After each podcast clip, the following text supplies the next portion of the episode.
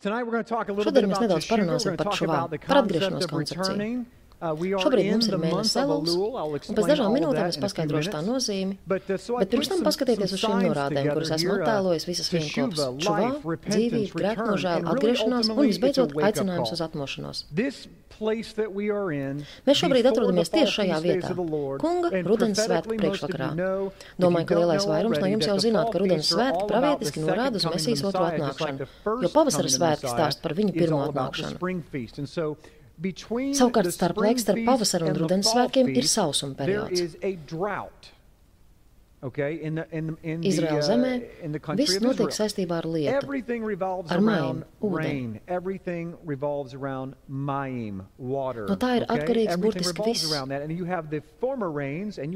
Un mēs zinām par agro un vēlo lietu. Agrie lieta līdz gada beigās pļaujas laikā, kad faktiski vienlaicīgi ir arī jaunās ražas sējas laiks, un vēlē lieta līdz otrās pļaujas laikā, uzšavot, kad pļauj kviešus.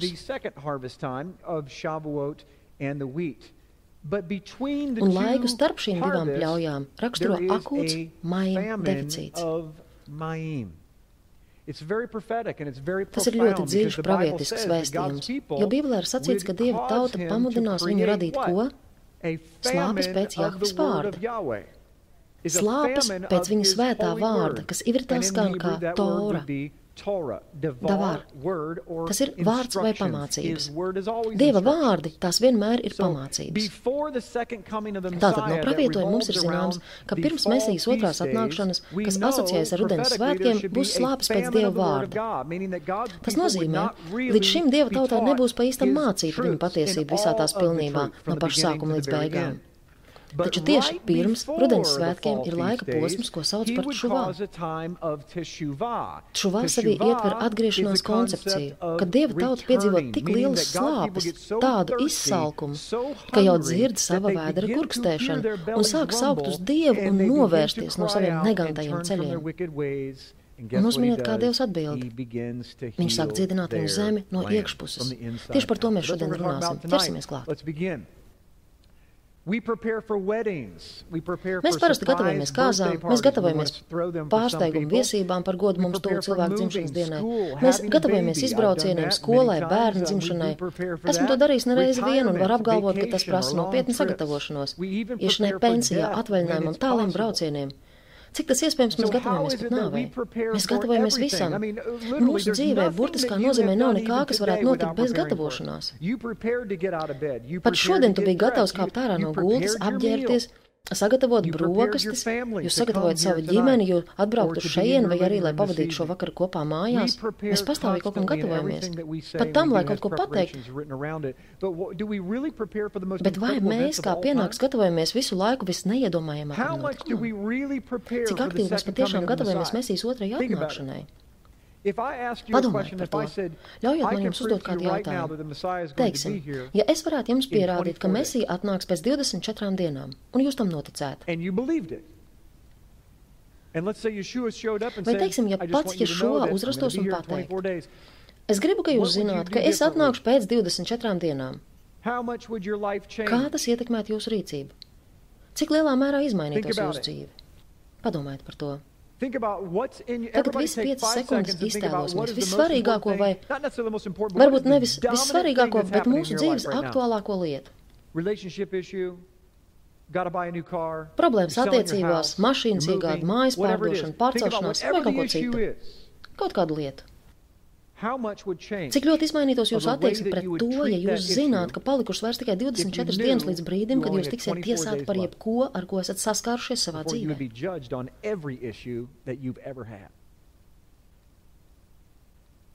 Kā redzam, visa būtība slēpjas mūsu priekšstatos par nākotni, kā mēs uztveram notikumu tuvumu vai tālumu. Viss atkarīgs no tā, ko mēs redzam un kādā gaismā. Visā izplatījumā ir tikai divi skatījumi - mūsu un viņa. Tieši tāpēc atgadījumā ar zelta teļu mūsu senči domāja, ka bija pielūguši Jahve. Palasiet, kas rakstīts Bībelē.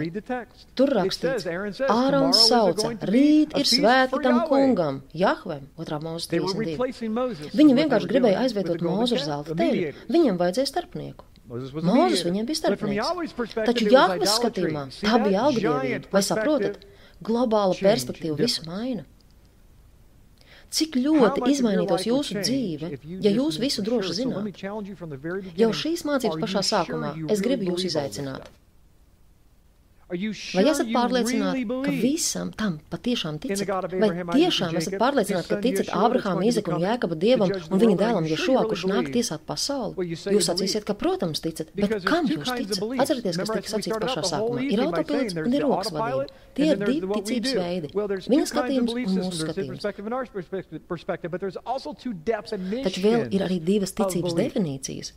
Pirmā ir grieķu, kas skan tā.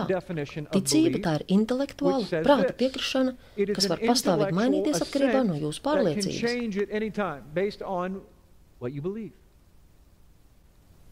Taču ticības ebreju definīcija skan tā. Uzticēties un pakļauties kaut kam mūžīgi nemainīgam. Lūk, ir instrukcija, tā nekad nemainās, un es tai uzticos, jo tā ir uzticēšanās vērta. Kas raksturo ikvienu grieķiski domājošu sabiedrību? Mēs pastāvīgi mainām noteikumus. Tā ir pazīme numur viens. Un pazīme numur divi ir mūsu attieksme pret ļaudīm gados. Esmu strādājis ar sirmgalviem desmit gadus.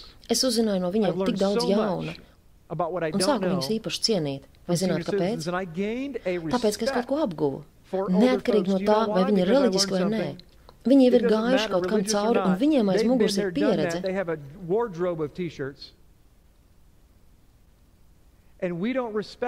Mēs necienām tos, kas pelna cieņu un uz ko var paļauties. Izrēliešu izpratnē tieši tāda bija vārda padzīvojis pazīme. Vai saprotat, par ko es runāju? Vārds padzīvojis nozīmē uzticības vērts. Tātad, ja kāds saka, esmu sirmgalvs, jūs varat viņam uzticēties. You know, you laugh, but you know I'm telling Jūs smējaties, bet saprotat, ka es runāju patiesību. Jauni cilvēki vairumā gadījumā ir mazāk uzticami kā padzīvojušie. Gribu būt cilvēks gados. Es nebaidos novecot. Bet manā attīrošajā diētā tāpēc vienalga nekas nemainīsies. Tātad, ko gan nozīmē šī koncepcija? Vai varam sacīt, ka esam gatavi tikai tāpēc, ka esam saņēmuši glābšanu? Kā jūs gatavojaties savai tikšanās reizei ar Jahvu? Tas ir nopietns jautājums.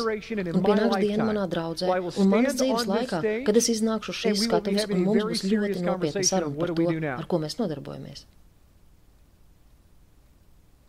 Pašlaik mums ir tikai tāda provizoriska saruna. Kas īsti ir gatavība? Vienkārši pieņemt glābšanu? Ko nozīmē būt gatavam? Atcerieties līdzību par desmit jaunavām. Es to tagad nelasīšu. Ja kāds nezina, tā atrodam Mateja evaņģēlī 25. nodaļā. Tas ir vispār zināms notikums. Lūk, desmit jaunavas, kuras ir uzaicināts uz kāzu mīlestību. Visas desmit. Tās visas gaida, un visas ir pazīstamas ar līgu vai nu līgu. Tas ir pats par sevi saprotams, ja jūs kaut ko zināt par senatnes kāzām. Uzaicināts bija visas desmit jaunavas, un katrai no viņām bija līdz eļļa. Sākumā tās neko neatšķirās. Visas izskatījās līdzīgi. Viņas zināja aptuveni līgavaņa ierašanās laiku, nezināja tikai precīzi stundu. Taču tās zināja, ka viņš ir ceļā, jo izprata laiku un termiņus, un tāpēc nestaigāja tumsībā. Bet piecām no tām nācās aiziet. Kāpēc? Ar ko tās atšķīrās? Piecas bija sagatavojušās, pateicoties eļļai. Vienīgā atšķirība bija eļļa. Man nav laika iedziļināties šajā jautājumā, bet tas ir atsevišķi pētījumu vērts, un, ja būs iespējams, šodien es mācīšu par eļļu un tās nozīmi rakstos Bībelē. Vienīgais, ko es varu sacīt, visa izpratne ir saistīta ar eļļas koku, no kura iegūst eļļu un eļļas iegūšanas procesu. Tieši ar to atšķirās jaunavas, kurām nepietika eļļas. Viņas nebija sagatavojušās. They weren't prepared. Šokējošākais, ko mēs uzzinām no īsā apraksta, kas mums ir pieejams, ir tas, ka acīm redzami katra no šīm desmit jaunavām bija aicināta un izredzēta komandas dalībniece. Taču piecām no tām nācās aiziet. Sacīšu ar Pāvila vārdiem: nepārtrauciet savu skrējienu. Jo balvu jūs saņemat nevis par uzsākšanu, bet par noskrēšanu. Jūs varat mīlēt savu laulāko trīs pirmos mēnešus. Tas nav nekas grūts. Kāzu dienā vispār viss šķiet ļoti vienkāršs. Taču, ja paiet pusgads, un jūsu vīrs joprojām nav iemācījies nolaist to līdz poda vāku, viss ir nopietni sarežģījies.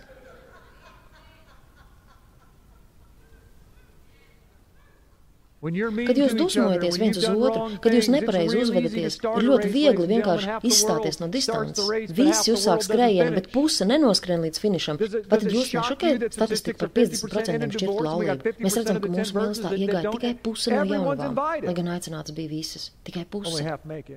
Palūkosimies uz vārdu sagatavot nozīmēm, kas ņemtas no interneta. Sagatavot laiku savas kārtībā vai atbilstībā, apgādāt kāda mērķa sasniegšanai, kāda pasākuma novadīšanai. Gatavot materiālu rakstiskam vai mutiskam izklāstam, piemēram, gatavot atskaiti, gatavot runu vai mācību, tādu kā manējā. Vēl viena nozīme - organizēt. Rīkoties, lai sistematizētu plānošanu un pielikt kopīgas pūles. Piemēram, rīkot sazvērstību, gatavot streiku, izstrādāt plānu direktoru krēslī ņemšanai, pēdējo punktu būtu labāk neietvert. Tie ir grieķiskie skaidrojumi. Organizēt nozīmē sistematizēt, apmācīt nākamajai lomai vai amatam, viņa gatavo dēlu par savu pēcteci, princis tika sagatavots, lai reiz varētu kļūt par ķēniņu, viņi to apmācīja kā karēju. And, and, uh, and, and Tie visi ir precīzi un labi skaidrojumi vārdam gatavoties, bet vai jūs zināt, ka vārda nozīmes, kas norādītas Webstera vārnīcā, nevienmēr sakrīt ar nozīmēm, ko noteicis ķēniņš Jahve? Dažreiz tās var atšķirties, un mēs tūlīt par to pārliecināsimies. Un pēdējais punkts mūsu sarakstā ir trenēt. Beidzot, trenējot un apmācot. Un lūk daži ebreju vārdi, kas atbilst vārdam gatavot. Tiesniedz daudz dziļāku sapratni. Asā. Taisīt, radīt, ievērot vai svinēt, realizēt, kārtot, izrakstīt, spiest vai saspiest. Lūk, ko nozīmē gatavot. Kā redzam, tā nav abstrakcija, jo pirmajam ebreju vārdam, ko apskatām, ir saistība ar radīšanu, izveidošanu, ievērošanu, svinēšanu, kaut kā tāda iegūšana, kas iepriekš nav pastāvējis, sakārtošanas vai spiediena rezultātā.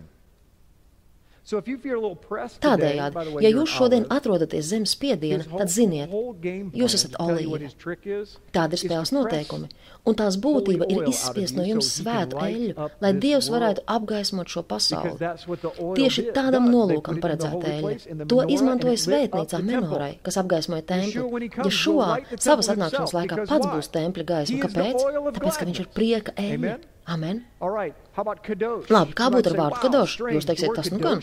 To nu es nevarēju iedomāties. Vai tad vārds kadošs ir saistīts ar sagatavošanos? Tieši tā.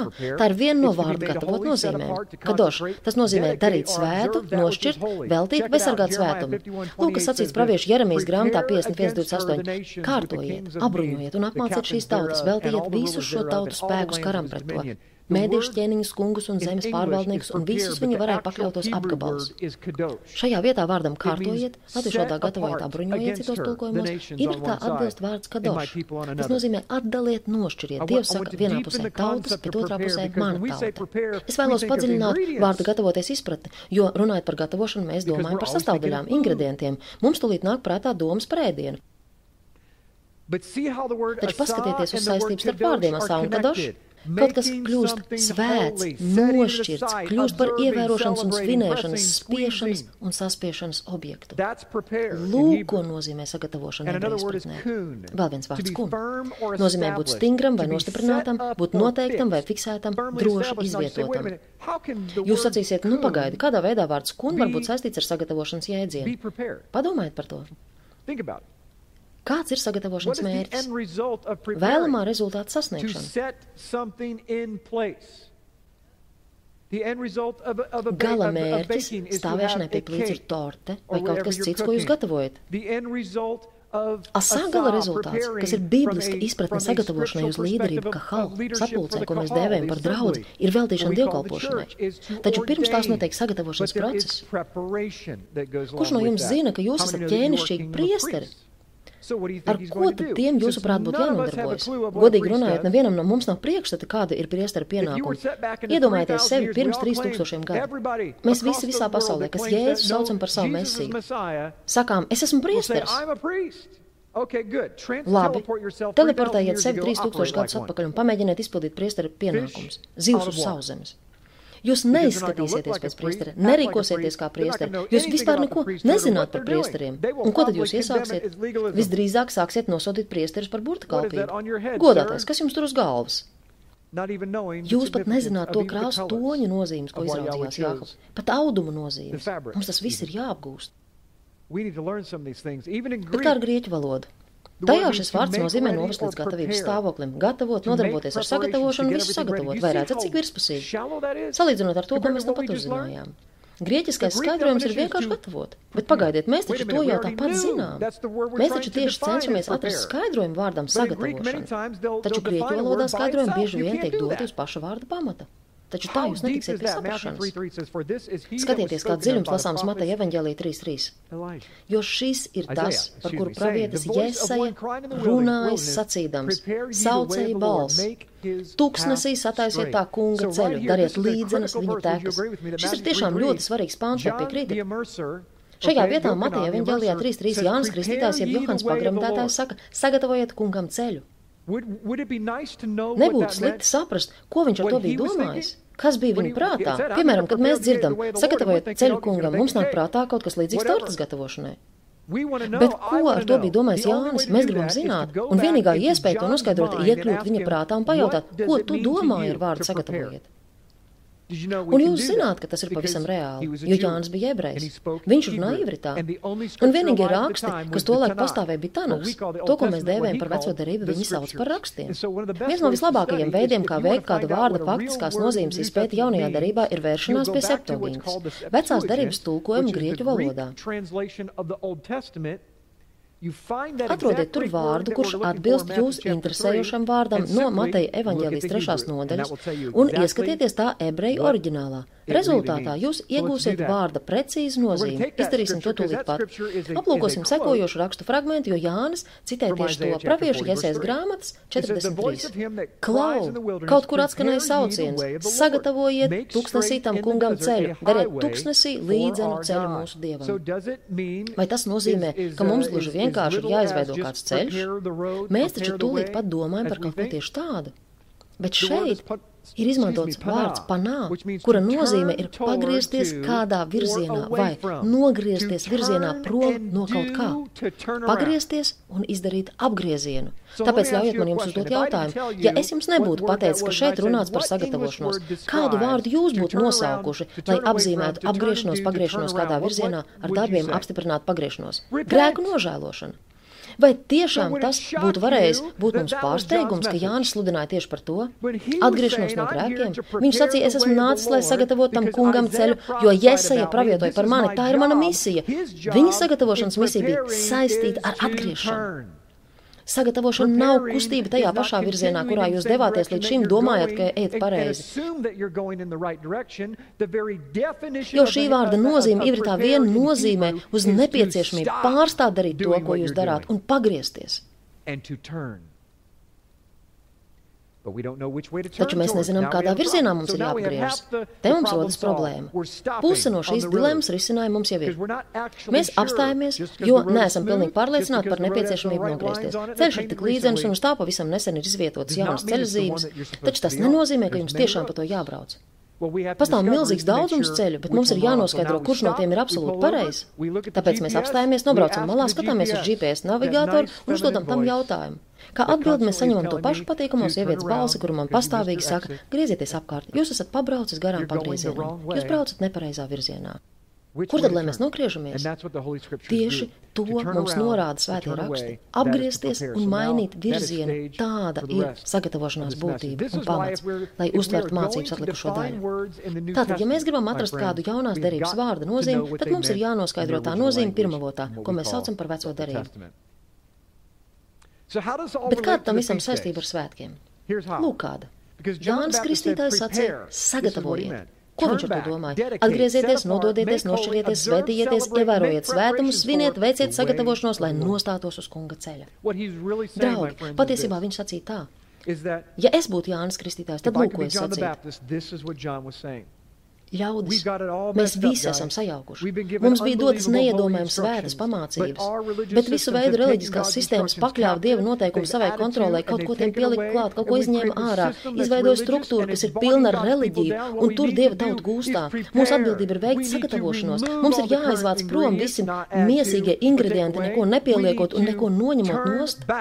Mums ir jāpievēršas tam, kas bija sākumā, kas ir visvecākais un uzticamākais, lai mēs atkal varētu nodoties, nošķirt, svētīt, sākt ievērot, svinēt un gatavot ceļu Ješo nākšanai, kurš izglābs savu tautu. Tieši tāda bija priekšgājēja misija.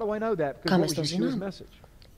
Tāpēc, ka tieši tāda bija šo vēsts. Viņš runāja tieši par to pašu. Tas bija brīdinājums. Sagatavojieties, es nāku, gatavojieties, es jau nāku. Bet kā tad mēs gatavojamies? Apstājamies un pagriežamies. Tāpēc paskatīsimies, kur so mums ir jāpagriežas. Tātad mani svētki.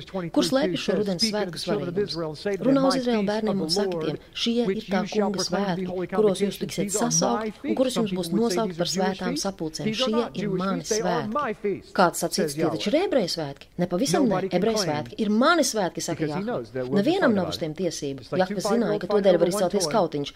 Līdzīgi kā starp piecgadīgiem bērniem, kas atrod vienu un to pašu rotaļlietu. Tieši tā viss arī notika. Tie ir mani svētki. Nē, tie ir mani svētki. Ziemeļvalsts būtu cīnījusies par dienvidu valsti tik ilgi, kamēr viena no tām tika iznīcināta. Tāpēc Jāhve sacīja, tie ir mani svētki. Kāpēc viņš mums ir noteicis ievērot šīs svētku dienas? Tāpēc, ka viņš zina, ja mums ļautu dzīvot pēc mūsu pašu dienas kārtības, mēs trauktos ar ātrumu 160 km/h, aizmirstot par visu, ko viņš mums grib iemācīt. Jāhve mums piedāvā pieturvietas svētkus, kurās mēs varam mierīgi ļauties atmiņām un pārdomām par pagātni un nākotni, svinot svētkus kopā ar visu viņa tautu, kas izkaisa pa visu pasauli. Rudens svētkus caurošu vēsts par gatavošanos. Daudz no mums ir sajūsmā par sukotu. Tiklīdz sukots beidzās, mums visiem atliek tikai viena nodarbošanās skaitīt 364 dienas, jo mēs jau tad nevaram sagaidīt, kad atkal pienāk šie svētki. Taču rudens svētku galvenā būtība - čuvā, Grēknožēlas atgriešanās sagatavošanās koncepcija patiesībā ir atjaunot un pārskatīt mūsu attiecības ar viņu, kā arī atgādināt sev par nākamajām zemes pēdējām dienām viņa atgriešanās priekšvakarā. Vairums pravietisko aprindu ļaužu vairs nespēja vien sagaidīt, kad tad nāks mesija. Viņi droši vien uzskatītu mani par neprātu, bet es sacīšu, ka netiecos pēc iespējas ātrāk redzēt viņa atnākšanu. Jo no manas bībeles man ir zināms, ka tajās dienās mums prieks nenāks prātā. Kad sāksiet lielo bēdu laiks, jūs nelaiksiet no rīta ārā no gultas ar gaveļu saucienu Halleluja! Un tā vēl trīs ar pus gadus. Jūs šausmās slēpsieties alās. Tā ir sacīts Bībelē, jums no jumtiem gāzīsies cauri 40 kg smagu akmeņu krustu. Ies bojā 2,5 miljardu cilvēku miljardi. Tas ir desmit reizes vairāk kā ASV iedzīvotāju skaits. Notiks šausmīgas lietas. Trešā daļa zemes ūdens resursu kļūs pilnīgi nederīgi dzeršanai. Būs ūdens un ēdienu trūkums. Bībelē ir teikts, ka nonāks tik tālu, ka daži vecāki pat ēdīs savus bērnus.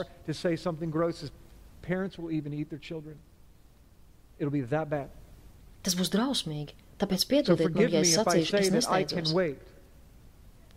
Tāpēc, ka ir jāizdara vēl tik daudz. Tāpēc, ka cilvēki ir sagatavošanās procesā. To skaits, kas ir gatavi, vēl nav pietiekams. Ja jūs uzzinātu, ka ASV pārstās darboties visi elektroni, visi elektrotīkli tiks pilnīgi atslēgti, kā jūs tam gatavotos? Vai jūs beigtu nodarboties ar savām darīšanām, lai sagatavotos?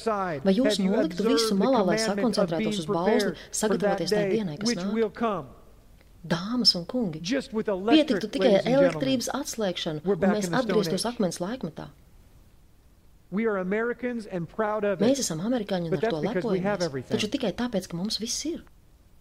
Bet jūs pajautājat kādam kenijietim Āfrikā, ko nozīmē izdzīvot?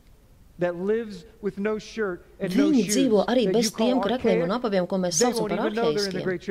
Viņi pat neuzzinās, ka sācies lielo bēdu laiks, pirms no debesīm sāks krist akmeņi. Mēs neesam gatavi. Ne fiziski, ne garīgi. Kā jūs zināt, visi svētki norāda uz Mēsiju. Ātri pārskatīsim pār to uzskaitījumam. Uz pasauli viņš nomira, neraudzētās maizes svētkos viņš tika likts kapā, atbrīvojot zemi no grēka, augšām celās pirmā ražas kūlīšu svētkos, svētais gars Roaha Kadeš nonāca 50. dienā vai Ivritā šavot.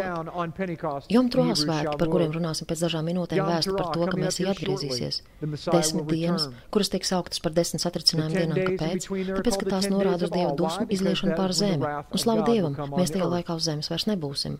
Tā saucamā tiesas diena vai salīdzināšanas diena. Vienīgā diena gadā, kad priesteris iegāja svētnīcā, lai salīdzinātu mūsu grēkus. Un lūk, mēs esam tikuši līdz sukotam vai būdiņu svētkiem, kas simbolizē jēru, laulību mīlestību mūsu mesijas tūkstošgadu valdīšanas sākumā.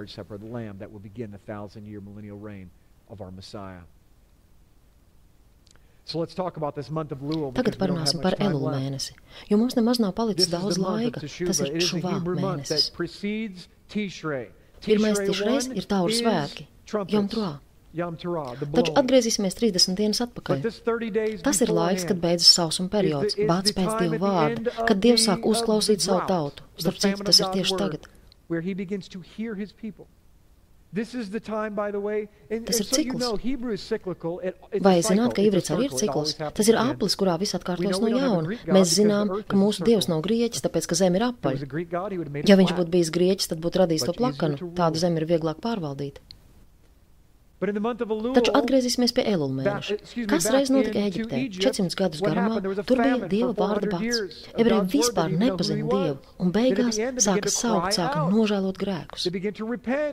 Dievs izdzirdēja viņu raudus. Vai zināt, ka rakstos tieši tā ir sacīts, es izdzirdēju manas tautas vaimanas. Sakiet, kad viņi raudāja? Cik ilgi? Lūk, beigu posmā, līdz brīdim, kas šobrīd ir mūsu priekšā, Elulam. Mēs sākam gatavoties 30 dienas pirms tauru svētkiem, kuru pravietiskā nozīme ir vēsts par mesijas atgriešanos. Tad sākas gatavošanās koncepcija. Protams, ka mums ir jābūt gataviem vienmēr, visu laiku. Šis ir ģenerāla mēģinājuma laiks, kas atgādina mums, ka ir laiks sākt lūkoties augšu. Tātad Elūs, uh, aplūkosim šo ebreju vārdu vienam burtam. Tie ir četri burti - Alev, Lamed, Vav, Lamed. Ivritā tas nozīmē meklēt. Tāda ir vārda Elūs sākotnējā nozīme. Turklāt ar to jāsaprot meklēšana pašam sevi. Tā ir ieskatīšanās sevi. Uh, Turklāt senatnes rabīni sacīja, ka Elul ir akronīms Alef Lamed Vav Lamed, kura nozīme ir Anī Ledodī Lidodī Li. Es piedaru iemīļotajai un iemīļotāji ir mana.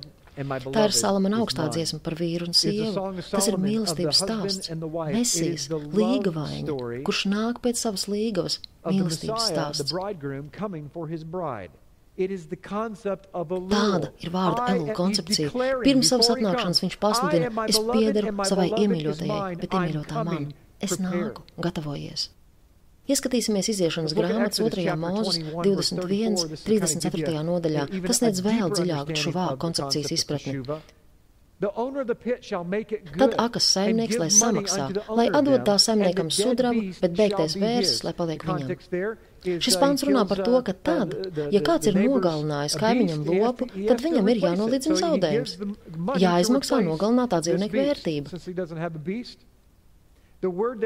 Šajā vietā vārds atdot ir šuv, uh, uh, kas ivritā ir vārda šuvā sakne.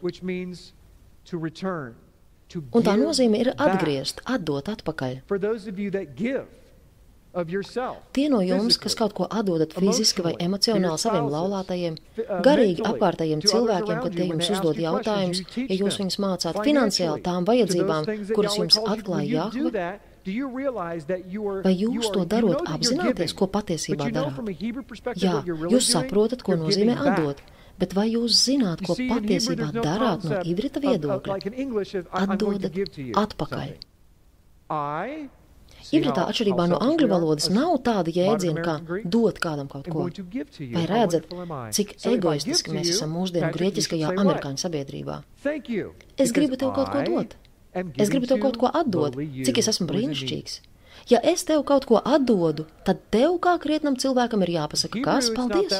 Tāpēc, ka lielais es dodu nelaimīgajam vajadzībā esošajam tev. Bet ivritā viss ir pavisam citādāk.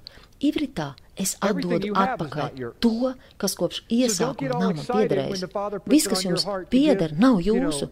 Tāpēc pārāk nesajūsminieties par sevi, ka tēvs liek jūsu sirdī vēlēšanos ziedot, piemēram, tūkstoti vai desmit tūkstošu dolāru, lai uzdāvinātu kādam mašīnu. Nesāciet tādēļ tīksmināties pats par sevi, it kā jums pienāktos pateicība. Pati doma, pati ideja, ka jums pienākas pateicība, ir zināms pakāpes augstprātība.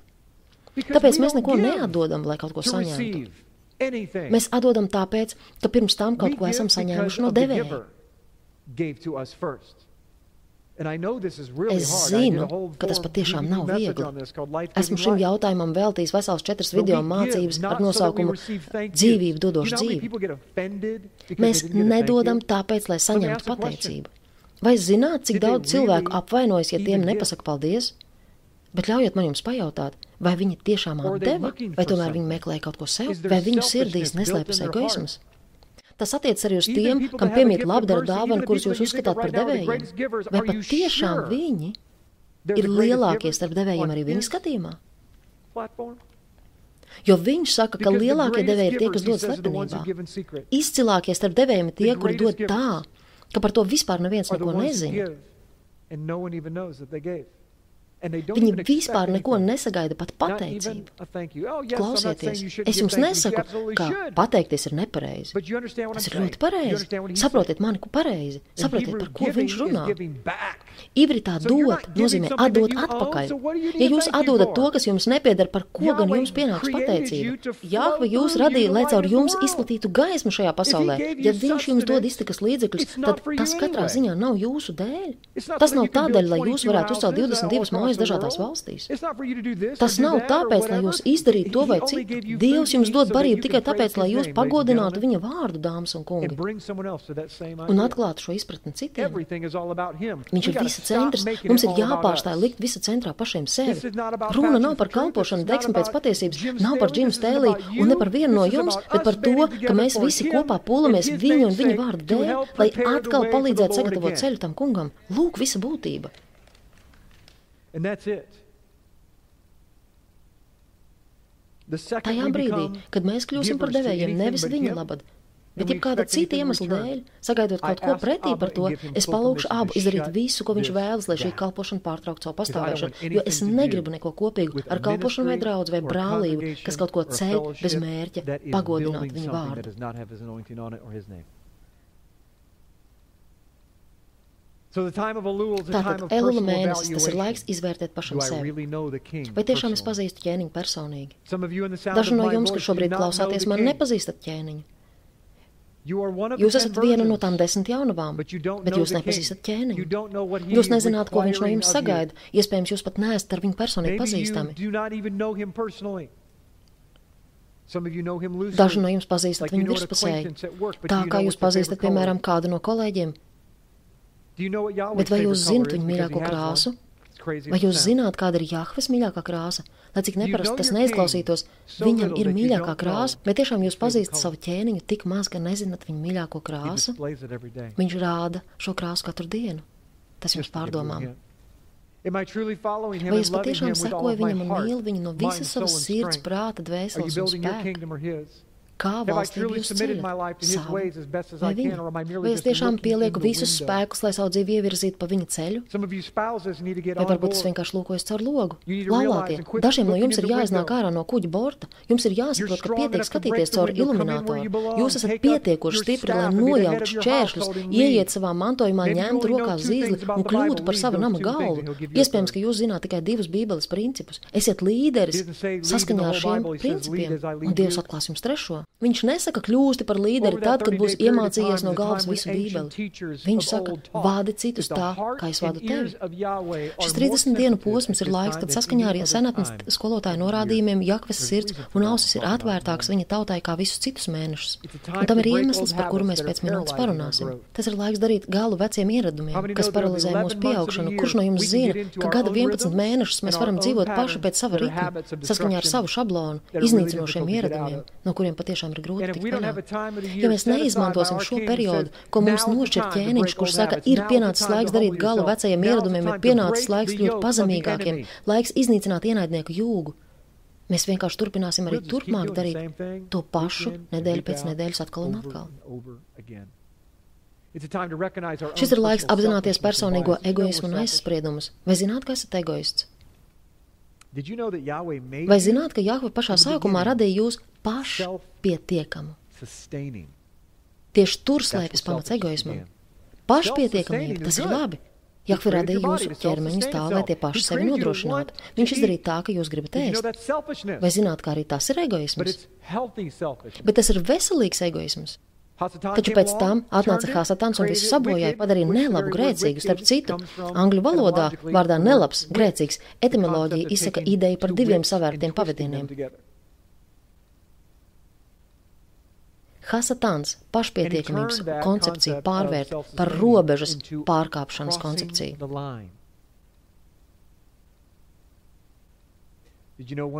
Vai zināt, kā skan viens no vārda grēks skaidrojumiem? Vienkārši aizklīst, šķērsot, pārkāpt robežu, aizklīst, aizmaldīties pārāk tālu. Šis ir laiks atteikties no visa, pie kā mēs turamies un kas mums ir vērtīgs, bet nenāk no viņa. Laiks attīstīt uzticēšanos un daudz dziļāku jūtīgumu ne tikai attiecībā uz viņa ceļiem, bet es vēl piemetinātu arī attiecībā uz viņa tautu. Vai zināt, ka sava egoisma dēļ mēs kļūstam nejūtīgi? Un ļaujiet atzīties, es atrodos saraksta augšgalā. Es esmu pašā augšpusē, un neviens no šeit klātesošajiem nevar ar mani sacensties. Es cīnos ar egoismu visu savu dzīvi. Tāpēc, ka man patīk komforts. Man patīk, ka naktī ir 20 grādi, bet pa dienu 22.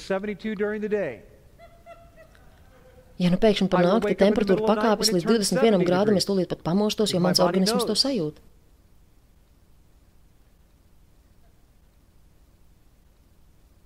Kad jūs kļūstat pašpietiekams un ļaujat ienaidniekam ienākt jūsu dzīvē, pat ja tas notiek neapzināti un jūs to nezināt, šis ir vispiemērotākais laiks vispārvērtēt. Mums ir jākļūst daudz jūtīgākiem vienam pret otru. Tāpēc, ka Dievs ir sacījis, lai mēs mīlam ne tikai viņu no visas mūsu sirds, prāta un spēka. Viņš tieši tāpat ir sacījis, ko mīlēt savu tuvāko kā sev pašu. Visi paskatieties pa kreisi. Turpiniet skatīties. You, so Viņi visi jūs vienalga neredz, tāpēc viss kārtībā. No, nē, nē, turpiniet skatīties. You know Vai esat pazīstams ar to, kurš sēž pa kreisi no jums? Zināt viņu vārdu, right. bet tagad visi paskatieties pa labi. Ja tas ir jūsu vīrs vai sieva, yes. cerams, jūs sacīsiet pazīst. Vai saprotat, ko es ar to domāju? Mums ir mišpahā, kurā visi cilvēki ir vietējie. Bet vai jūs esat pazīstami ar tiem, kas pieder jūsu ģimenei? Ja jūs esat ciemiņš, tas uz jums neatiecas. Mums ir jāiemācās būt jūtīgiem vienam pret otru. Un tas sāks ar to, ka mēs vismaz uzzinām savu kaimiņu vārdu. Tāpēc ļaujiet man jums sacīt, lūk, šī doma man dzīve nu pats svētā gara vadībā. Es taču varu būt svētā gara vadīts. Kāds sacīja, nē, nu labi. Pajautāšu vēlreiz, vai es varu būt svētā gara vadīts? Teicam, tad lūk, ko gars šovakar saka. Kad beigsies šis dievkalpojums, atrodiet kādu, kur jūs nepazīstat. Iespējams, izrādīsies, ka tie ir jūsu kaimiņi. Iepazīstieties ar viņiem. Ja šeit ir viņu mišpahā, viņa ģimene, tad jums vienkārši pienāks viņus personīgi pazīt. Esiet vērīgi. Ir pienācis laiks iziet ārpus savas komforta zonas. Var jums apgalvot, ka Jāhve negrib, ka jūs atrodaties komforta zonā.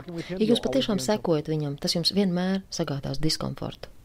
Šis ir laiks, kad mēs izrādām iniciatīvu pietuvoties viņa atgriešanās vietai.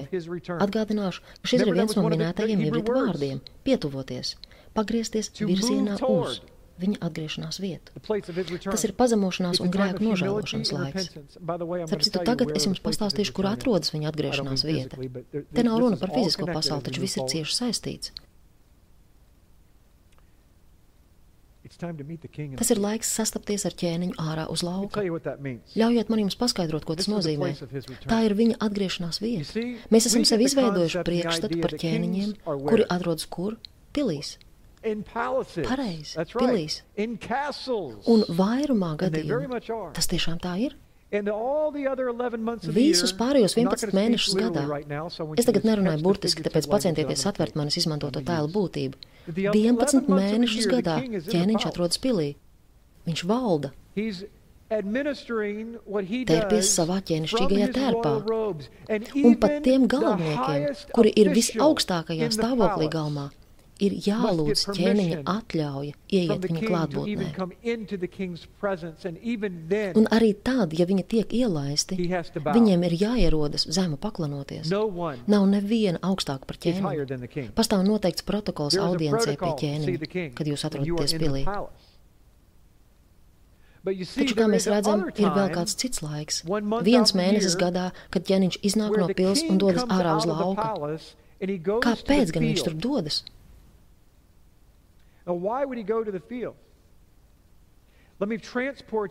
Pārcelsimies mirklīti pirms diviem tūkstošiem gadu. Uz tiem laikiem, kad vēl neražoja sagrieztu brīnumais telefona iesaiņojumā. Toreiz nekā tam līdzīga nebija. Mēs pārcelsimies uz tiem laikiem, kad dzīvē nozīme bija divām lietām - maim un lehem, ūdenim un maizei. Tie vienmēr ir līdzās. Mēs iztēlojamies ķēniņu viņa pilī, kur viņam maistātis kalpotāji ķēnišķīgas krāsas tērpos zelta traukā pienes maizi, un viņš to ņem un ēd. Taču labs ķēniņš saprot, no kurienes šī maize nāk. Tā nāk no lauka. To gatavo zemnieks, kurš gādā par augiem un kurš ar savām rokām apstrādā zemi. Ķēniņš atgriežas pie savām saknēm. Viņš iznāk vienkāršu ļaužu vidū, un šādā brīdī nepastāv nekāda protokola.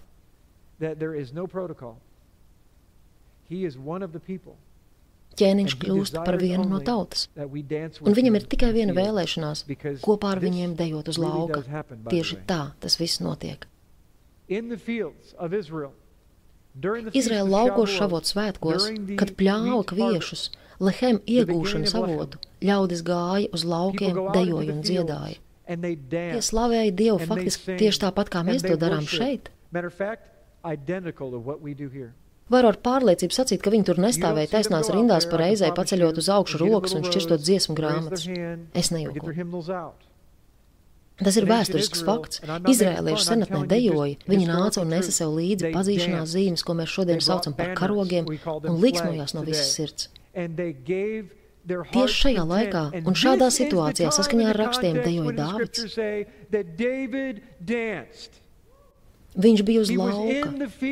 Viņš novilka savas ķēniņa drēbes visu līdz apakškreklam un dejoja kopā ar ļaudīm, kļūdams neatpazīstams kā ķēniņš. Tāda pati bija arī mūsu mesijas pirmā atnākšana. Viņš atteicās no ķēnišķīgā tērpa un ieku tautas vidū. Un rakstos tautas simbols ir lauks, nezāles un kvieši. Viņš dzīvoja starp tiem. Viņš radīja tādu atmosfēru, ka cilvēki saprata, no kurienes nāk maize. Kāpēc, jūsuprāt, viņš sacīja, es esmu dzīvības maize? Viņš nevarētu to sacīt, ja neatrastos uz lauka. Viņš pat tiešām ir tas ēdiens, kuru mēs ēdam. Tādējādi viņš nāk, lai satiktos ar mums uz lauka. Šis gada laiks nes sevī divējādu nozīmi. Tas ir kaut kas līdzīgs pārlādēšanas, restarta pogai, lai mēs pieņemtu to, ko Ješua izdarīja pirms diviem tūkstošiem gadu. Un atgādinājums par to, ka viņš ir tieši šeit mūsu vidū un mums nav jāvēršas pie viņa kā ķēniņa. Ļaujiet paskaidrot, lai neviens nesaprast man aplami. Tas ir laiks atcerēties, ka viņa mācekļi nevērsās pie viņa kā ķēniņa. Piekrītiet! Ceru, ka jūs atzīsiet, ka viņi nezemojās viņa priekšā, kā to dara ķēniņa priekšā. Pat pēc tam, kad viņš uzcēlās no mirušajiem, tie sazinājās ar viņu kā līdzīgs ar līdzīgu. Ješo viņiem bija biedrs un skolotājs. Viņš bija tiem brālis. Viņš bija tas, kuram blakus viņi dzīvoja, kopā ēda, lauza maizi un šo maizi gatavoja. Tieši tādas bija mācekļu attiecības ar Jēšu. Pārējā laikā, gada pārējos mēnešos, mēs dziedam slāvu mūsu ķēniņam saskaņā ar priekšstatu, ka viņš vienmēr atrodas savā tronī, un tas patiešām tā ir. Bet šajā elulu mēnesī mēs pieminam, ka viņš atgriezīsies uz lauka, un mums ir jābūt gataviem. Mums ir jāsagatavo maize. Kas ir maize? Dzīvības maize saskaņā ar rakstiem ir viņa vārds. Mums ir jāatjauno, jāuzceļ atbilstošā augstumā, no jauna jāsvētī, jāpadara svēta un godājuma Tora, atkal uzceļot atpakaļ tos piedestāli kā Dieva instrukcijas, jo Viņš nāk, lai mums mācītu šo instrukciju patieso būtību. Tāpēc mūsu pašu labuma dēļ mums nevajag tērēt lieki laiku, bet ķerties pie sagatavošanās, aizvākt kaut ko no piedestāla prom un atlikt uz tā atpakaļ to, kam uz tā patiesībā jāatrodas. Amen. Izanalizēsim vārdu nožēlot. Naham. Pirmotnējā saknes vārda nozīme ir nopūsties, tas ir veikt spēcīgu izelpu.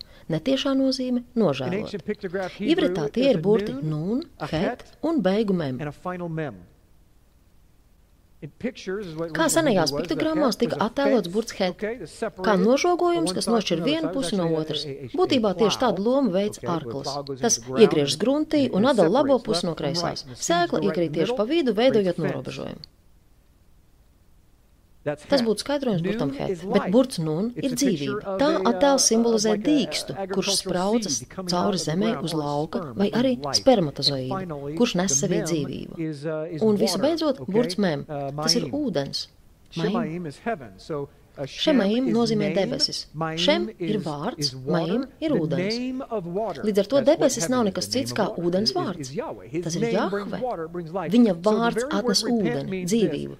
Tātad pats vārds nožēlot grēkus nozīmē lūko dzīvība, kas ieslēgta nožogojumā, atnes ūdeni vai debesis. Nožogojumā ieslēgta dzīvība. Šis arklis uzplēš augsni un sēkla, kas ir nekas cits kā Dieva vārds, nokļūst zemē un izveido nožogojumu. Kā es to zinu? Es esmu mednieks, un nožogojums starp mani un briedi ir kukurūza. Viņš ieiet aiz nožogojumu un vairs nenāk ārā.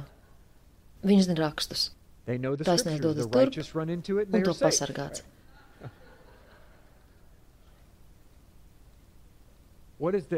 Kas tas ir? Tā ir ceļa sagatavošana kungam. Tas ir ceļš, kas ved uz gaismu, un mūsu uzdevums atkal sagatavot ceļu kungam.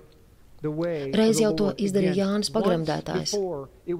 Laiku beigās tas jāizdara Dieva tautai, vienotajam jaunajam cilvēkam, ziemeļu un dienvidu valstī. Tās apvienosies, lai atkal sagatavotu ceļu kungam, bet šoreiz tās darbosies plec pie pleca. Es nezinu, kā tas notiks, bet Dievs to izdarīs. Viņš atradīs veidu. Grēku nožēlošana. Tā nav tikai novēršanās no grēka sirdsapziņas līmenī, tā ir arī atgriešanās pie Dieva uz viņa ceļiem. Grēku nožēlošana un šuvā tas ir process, kura laikā jūs atzīstat, ka esat kļūdījies mērķa izvēlē un jūsu jūtas un emocijas atspoguļo šo realitāti. Rezultātā šī jaunā atklāsme pārvēršas fiziskā kustībā citā virzienā.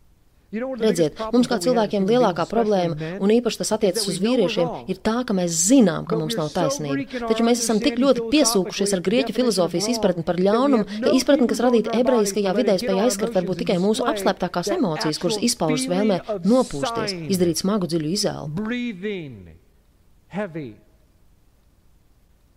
Jūs zināt, ka pirms sešām nedēļām man piedzima meita, un kad viņa raud pārāk ilgi, viņas elpa kļūst smaga un pārāk aktīva. Aprakstīt emocijas, kas izpauž šādā raudāšanā, ir pilnīgi neiespējami.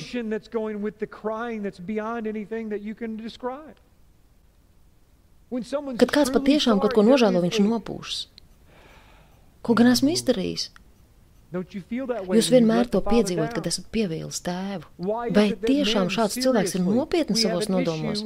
Mums ir problēma izpaust savus pārdzīvojumus. Kāpēc? Tāpēc, ka patiesībā mēs nenožēlojam. Mēs neapzināmies, cik ļoti visu esam sabojājuši. Patiesībā mēs nemaz neatzīstamies grēkos. Vairumā gadījumu mēs pat nesaprotam, kāda ir grēka nožēlošanas būtība. Šī pasaule joprojām pastāv tikai pateicoties grēka nožēlošanai un šuvā. Ļaujiet man jums kaut ko nolasīt. Tas Tas ir ņemts no Habada mājaslapas. Abrīnojami vārdi. Bez čuvā šī pasaule nenoturētos. Bez čuvā cilvēks būtu nolēmts izmisumam, viņu nospiestu paša kļūdu smagums. Tora, tas ir visuma balsts, kurš nodrošina un balsta tā pastāvēšanu. Čuva garantē cilvēces izdzīvošanu kā tādu. Čuva spēks spiež pakļauties. The power of teshuva is overawing. Nav nekā, kas spētu nostāties tajā ceļā. Šuvā pavadienas stiepjas cauri visam Toras audeklam mūsu tradīcijām. Tā nav vienkārši mītsva, viens no 613 baušļiem, kas mūs savieno ar Dievu. Tas ir kopīgs, visaptverošs princips, pats pamats attiecībām ar Dievu.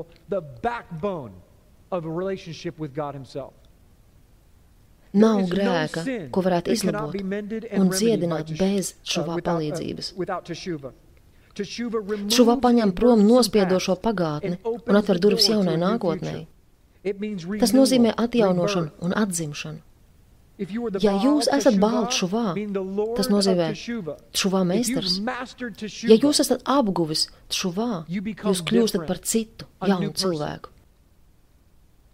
Tas ir kaut kas daudz vairāk par vienkāršu labošanos, vairāk par vienkāršu attīrīšanos. Šuva paceļ daudz augstākā stāvoklī par to, kurā cilvēks atradās vēl pirms krišanas grēkā. Izlasīšu to vēlreiz. Šuva paceļ cilvēku daudz augstākā stāvoklī par to, kādā atradās negrēkojas cilvēks. Tie ir priekš uztveres tik smagi vārdi, ka daži no jums tiem nepiekrīt, Ja jūs pilnā mērā esat šuvā meistars, tad saprotat, kas ir pazemības būtība. Jūs kļūstat par tādu, kurš nav grēkojis. No rakstu viedokļa, garīgajā dimensijā, cilvēks, kurš atzīst savus grēkus, ir tikpat izcils vai pat izcilāks par to, kurš vispār nekad nav grēkojis. Jo Dievs priekš jums atjauno pilnīgi visu. Ļaujiet man jums to parādīt citā rakursā, lai nepalikt nekādu neskaidrību. Mēs mēdzam izmantot vienu frāzi. Tas, kurš daudz cietis, daudz mīl.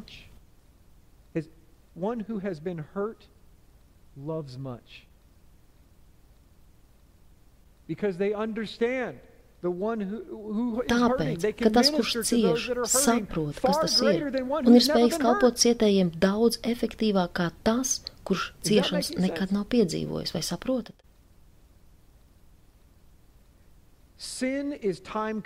Grēkam nepieciešams laiks. Tas ir pakāpenisks process. Cilvēks nekrīt grēkā pēkšņi, negaidīt. Viņš tiek notverts caur vienu nepareizu rīcību vai prāta slēdzienu, kas pirmajā brīdī var šķist pavisam nevainojams, un viens šāds slāsts ved pie nākošā. Ja cilvēks atsakās atzīt, ka šāds process ar viņu notiek un atsakās to apturēt, sākas ķēdes reakcija, kas noved ļaunumu purvā. Taču šuvā pat vissliktākajos gadījumos laulības pārkāpšanas, pornogrāfijas, izvērtības, slepkavības ir tūlītēji iedarbība. Teshuva, however, in the worst of cases, is immediate. Rezultātā cilvēks acu mirklī pietuvojas svētajam, nonākot tam daudz tuvāk, kā spējas pietuvoties nevainojams taisnais daudzu gadu garumā. Kā tas iespējams? Es zinu, ka starp tiem, kas manī pašlaik klausās, ir tādi, kas man nepiekrīt. Kā tas iespējams, ka tas, kurš negrēko, atrodas sliktākā stāvoklī par to, kurš grēko un nožēlo? Pierāda to ar rakstiem. Pazudušais dēls, dāmas un kungi. Mēs redzam to rakstos. Mūsu ķēniņš ir izslāpis redzēt, ka tie, kas no viņa atkrituši, atgriežas pie viņa. Viņš tos pieņem. Viņam nav jāraizēs par taisno dēlu. Viņš taču ir taisnais. Tam jau pieder milzīgs mantojums. Mīlestība, žēlastība, labvēlība un ķēniņa plaši atplastās rokas ir tuvāk tam, kuram nepieciešama grēku nožēlošana un kurš nožēlo tāpēc, ka tā ir viņa nepieciešamība. Bagātajiem nauda nav nepieciešama. Tā nepieciešama nabagiem. Tie, kam nav nepieciešama žēlstība, to nesaņem tāpēc, ka ir taisni un tā tiem nav vajadzīga. Ķēniņš izpauž savu laipnību tiem, kas šuvā atgriežas. Šis ir tas laiks un tas brīdis, kuru daži no jums ir gaidījuši. Jūs gaidījāt šo laiku. Jūs esat noguruši dzīvot sistemātiski grēkojot un pastāvīgi cīnoties.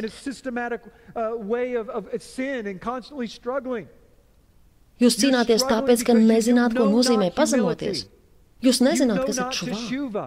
Jūs nesaprotat sagatavošanās būtību, jūs nezināt, ko nozīmē iznākt uz skatuves un pateikt, es esmu iegrimis pornogrāfijā, es krāpju savu sievu, tāpēc, ka jums ir tik daudz lepnības, ka jūs pat nevarat publiski nosaukt vārdā savu grēku. Ja jūs nevarat publiski atzīties savos grēkos savā mišpahā, ja jūs uzskatāt, ka tas nevienu izņemot jūs neskar, tad nebrīnieties, ka ienaidnieks tur jūs sasaistīt savās važās. Atzīstiet, ka jūsu ķēniņš ir taisns un kā patiesa ķēniņš viņš atrodas uz lauka, kurš šobrīd atrodas tieši šeit, gaidot jūsu atzīšanos grēkos. Vai domājat, ka jūs varat ieiet pilī nešķīsts? Ir pienācis laiks gatavot maizi kopā ar mūsu ķēniņu, bet vai jūs gribēsiet maizes gatavošanas procesā patiesi nožēlot grēkus un atgriezties pie viņa? Tieši tāda ir nožēlošanas būtība. Gribu jums parādīt, kas nav nožēlošana. Katram no jums ir skaidrs, ka nožēlot nozīmē pagriezt muguru grēkam. Tas ir kļūdains skaidrojums. Nožēlošana nenozīmē muguras pagriešanu grēkam. Ebrejiem grēks nekad nav bijis uzmanības centrā. Bet mums pazīstamajā skaidrojumā centrā ir tieši grēks. Kāpēc mēs vienmēr koncentrējam uz to uzmanību? No Jāhves skatu punkta nožēlošanas jēdziens izskatās šādi. Jūs grēkojat, un jums ir nepieciešams sagatavot ceļu kungam. Jūs apstājaties un pagriežaties Dieva virzienā. Tas nozīmē pagriezties ķēniņa virzienā. Mēs aizmirstam par grēku, tāpēc, ka tajā brīdī, kad jūs pagriezāties, Tas vairs nepastāv. Tādā veidā, novēršoties no grēka un gatavojot ceļu kungam, jūs atgriežaties pie sava ķēniņa. Tik līdz jūs esat pagriezies, notiek acumirklīga atjaunošana. Vīri, kuram no jums ir nesaskaņas ar sievu, un paiet viena diena pēc otras, taču jūs nedomājat šajā ciņā piekāpties, jo esat pārliecināti par savu taisnību. Pirmoreiz savā dzīvē. Man joprojām nav šāds privilēģijas. Jau 16 gadus. Pat tajos gadījumos, kad man patiešām ir taisnība, man tas nav, jo es rīkojos nepareizi. Ziniet, vienmēr ir nepareizi rīkoties pareizi, lai pierādītu taisnību. Jūs varat pierādīt savu taisnību un tomēr zaudēt cīņu. Tāpēc, ka jautājums nav par uzvaru, bet atjaunošanu. Jums ir jārūpējas par jūsu attiecību atjaunošanu, izrādot smalkjotību vienam pret otru kad jūs atdodat atpakaļ viens otram to, kas jums jau ir piederējis.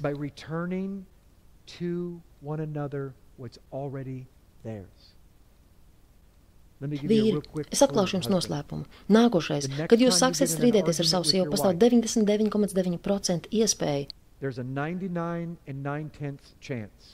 0,1% es atstāju, lai man neviens nepārmest pārspīlēšanu. 99 9%, ka jūs viņai esat kaut ko nozadzis. Un tas ir līdz dziļu, garīgu pamatu tām viņas dusmām un rīcībai, kas jums nepatīk. Jūs nedrīkstat un jums nav tiesību apvainot savu sievu par viņas izdarītajiem grēkiem, jo tie visi ir cieši saistīti ar to, ko jūs viņai esat nozadzis.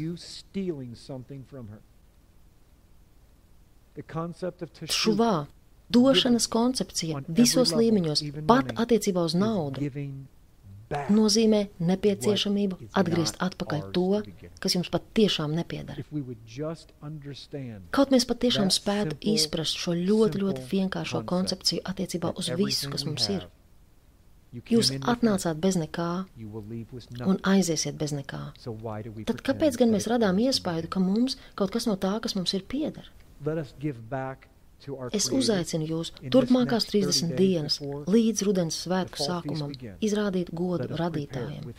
Gatavosimies gavējot un lūdzot, dodoties pie tiem, kurus esam sāpinājuši, un patiesi dziļi atvainosimies.